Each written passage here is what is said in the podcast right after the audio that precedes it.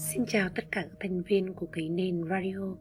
Hôm nay thật vinh hạnh cho tôi, bởi vì đã được đứng trong diễn đàn này để cùng chia sẻ một điều mà tôi đã thực sự cảm nhận được trong cuốn sách thứ ba của thầy Phan Văn Trường. Đó chính là sự thức tỉnh. Tôi sẽ cùng chia sẻ với mọi người nhé. Trong sự thức tỉnh của tôi có rất nhiều những nội dung, nhưng tôi nghĩ có những điều mà tất cả chúng ta đều có thể cảm được khi đọc cuốn sách đặc biệt này của thầy.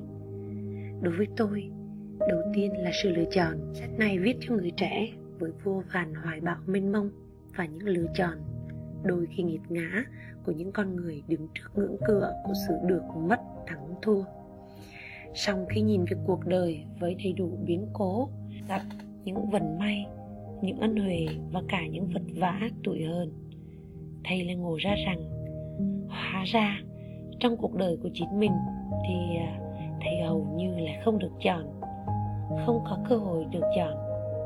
Hay đúng hơn là thầy không chọn mà đứng trên cao chỉ bảo, vậy nên, khi gấp cuốn sách lại, tôi nhận được bài học sâu sắc rằng ở đời đôi khi không nhất thiết phải chọn, phải làm thế này, phải làm thế kia.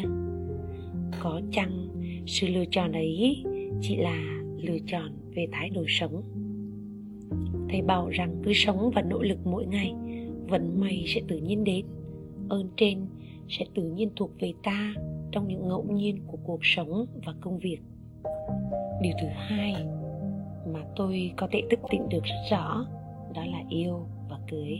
Ai đã tiếp xúc và trò chuyện với thầy trường thì hẳn mọi người đều nhận ra sự hài hước và sự tinh tế được kết tinh rất hài hòa, nhuần nhì ở thầy. Và điều này cũng được thể hiện rất rõ trong cuốn sách một đời như kẻ tìm đường. Bài học về tình yêu và hôn nhân ở sách không phải ở những câu chữ sáo rỗng, mà hơn hết ở những câu chuyện thầy kể. Những người lớn mà thầy đã được gặp, được kết thân được thấu hiểu khá cặn kẽ cuộc đời của họ. Những dòng thầy viết về vài cuộc nói chuyện đối thoại đầy dí dòm hài hước nhưng là rất người. Đọc đến đoạn này tôi được tức tỉnh về cách nhìn về tình yêu và hôn nhân. Rằng nếu coi cuộc đời vô thường mọi thứ đều tương đối thì cũng đừng bao giờ chờ đợi quá mức kỳ vọng quá mức về tình yêu và hôn nhân đồng thời, cũng đừng bao giờ nghĩ ngồi đời thì tình yêu sẽ bền vững, cũng như hôn nhân sẽ vĩnh hằng. Ngược lại, nghĩ thoáng ra, rõ ra, tương đối ra để tự biết cách chăm chút cho những gì đã và đang thuộc về mình, đang là của mình. Đoạn này, tôi lại liên tưởng đến câu chuyện trồng hoa mà các bạn trong câu lạc bộ mầm sống cùng với tôi thường xuyên làm. Chắc các bạn sẽ ngạc nhiên lắm khi mà tôi nhắc đến câu lạc bộ mầm sống. Trong à, câu chuyện cảm về cuốn sách này, bởi vì cũng thật vinh hạnh, đây chính là câu lạc bộ được xuất hiện với tư cách là một trong những người, một trong những tổ chức giới thiệu cuốn sách thứ ba đời như kẻ tìm đường của thầy phan văn trường để kể về câu chuyện mầm sống thì quả là rất dài. Nhưng mà qua radio lần này thì có lẽ tôi cũng sẽ chia sẻ một chút vì sao cái tên mầm sống ấy lại được xuất hiện trong câu chuyện mà thầy trường thường nhắc đến ở các diễn đàn cũng như trong những trang sách đặc biệt như thế này. Trong suốt 10 năm kể từ ngày ra đời cho đến nay thì chưa bao giờ mầm sống đi trật đường ray và hệ giá trị của mình. Tuy rằng hệ giá trị của nó không có gì to tát, đó là tin, tình, tín, trì và tâm.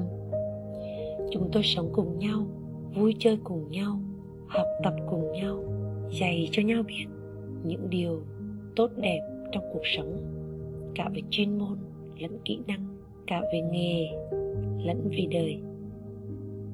Tôi cùng với các bạn sinh viên của trường đại học ngân hàng thành phố hồ chí minh trong nhiều thế hệ và nhiều năm qua đã từng ngày, từng giờ chắc chiêu từng chút một để trưởng thành cùng nhau, ưu tú cùng nhau. Có thể chúng tôi không phải là ông này, bà nọ, và chắc chắn là thế. Chúng tôi cũng không phải là những người thành công theo ý nghĩa là sẽ kiếm được nhiều tiền và có một chức vị cao mà chúng tôi thành công bằng cách dìu nhau cùng thành công. Dìu nhau cùng trưởng thành, sống tốt hơn mỗi ngày. Tôi và các bạn ấy, mỗi người đều là thầy, mỗi người cũng đều là trò, học hỏi lẫn nhau cùng tiến bộ. Chúng tôi trân trọng tất cả những sự nỗ lực dù nhỏ của nhau và tạo cho nhau những nguồn động lực mà chúng tôi hay gọi là công cuộc trồng hoa.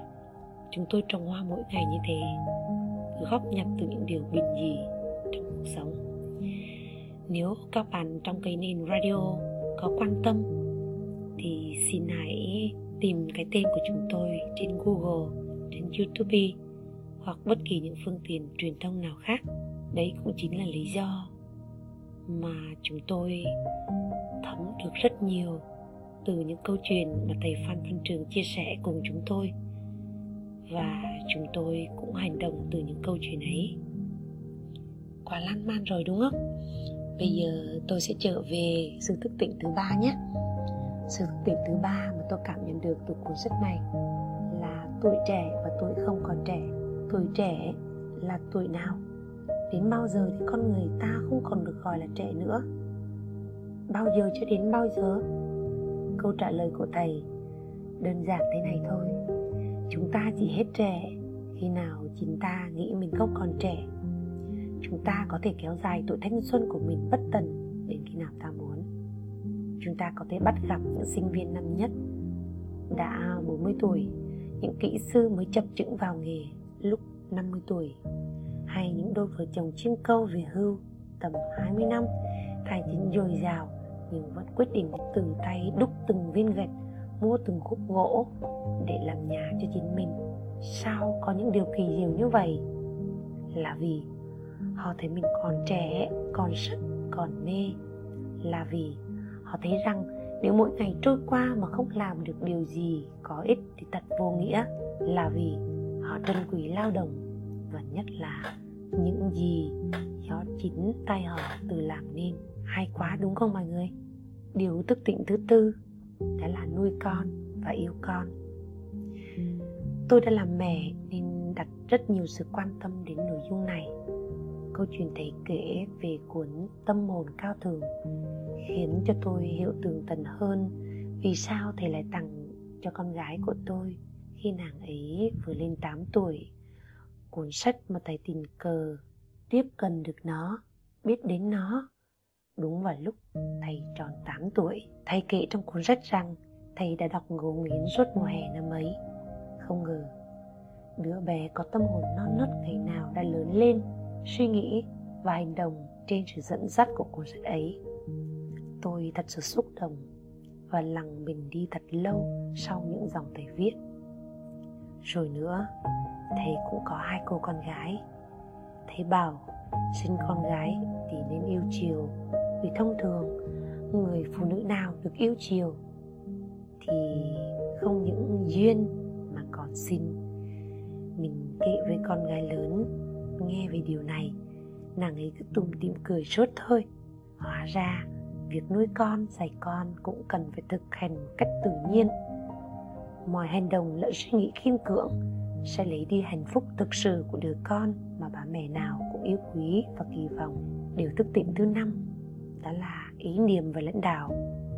Đối với thầy, nếu đem tâm sức để làm được việc gì đó có ích, có lợi cho cộng đồng, dù nhỏ hay lớn, thì không cần phải vỗ ngực. Từ khắc xã hội sẽ đón nhận và xem như là một thủ lĩnh, một nhà lãnh đạo đích thực. Ý niệm này càng hôn đúc cho mình niềm tin mạnh liệt hơn về con đường mình đang đi. Vì làm lúc chính bản thân tôi cũng thấy mong manh cô đơn thật sự. Rồi tôi cũng tự nhủ, đường là do mình tạo ra chứ nhỉ? Một cảm giác ấm áp như được vỗ về. Điều tức tình thứ sáu. Tôi đã học thêm một vài bí kíp thú vị để đời hạnh phúc và thành công hơn.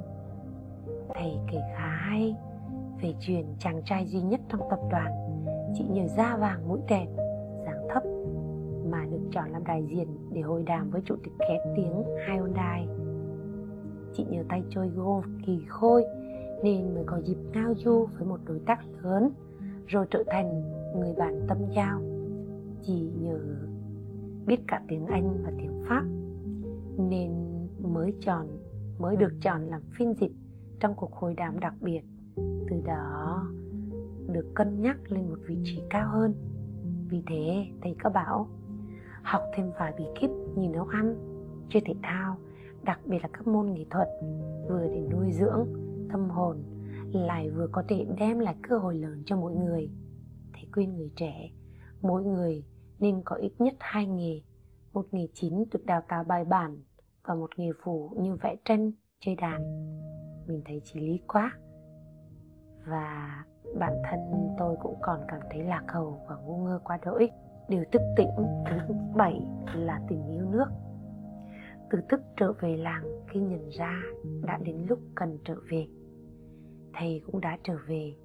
Dù chỉ là do một cơ duyên, do đứng trên cao lựa chọn là lần tháp tùng phái đoàn của tổng thống pháp Jacques Chirac về Việt Nam. Rồi thầy đã có một quyết định bất ngờ sau đó, là chọn Việt Nam để ở lại và cống hiến. Cảm giác đọc đoàn này như đọc văn của một người đầy hoài niệm, đầy dư vị với quê hương và giàu lòng trắc ẩn. Đi khắp thế gian để trở về với một xứ nghèo hơn thế gian, để vẫn giữ một tinh thần lạc quan trong mỗi bước đi và những niềm hy vọng không bao giờ vụt tắt với một thế hệ kế tiếp. Thầy đúng là như một kẻ tìm đường. Tạm biệt các bạn.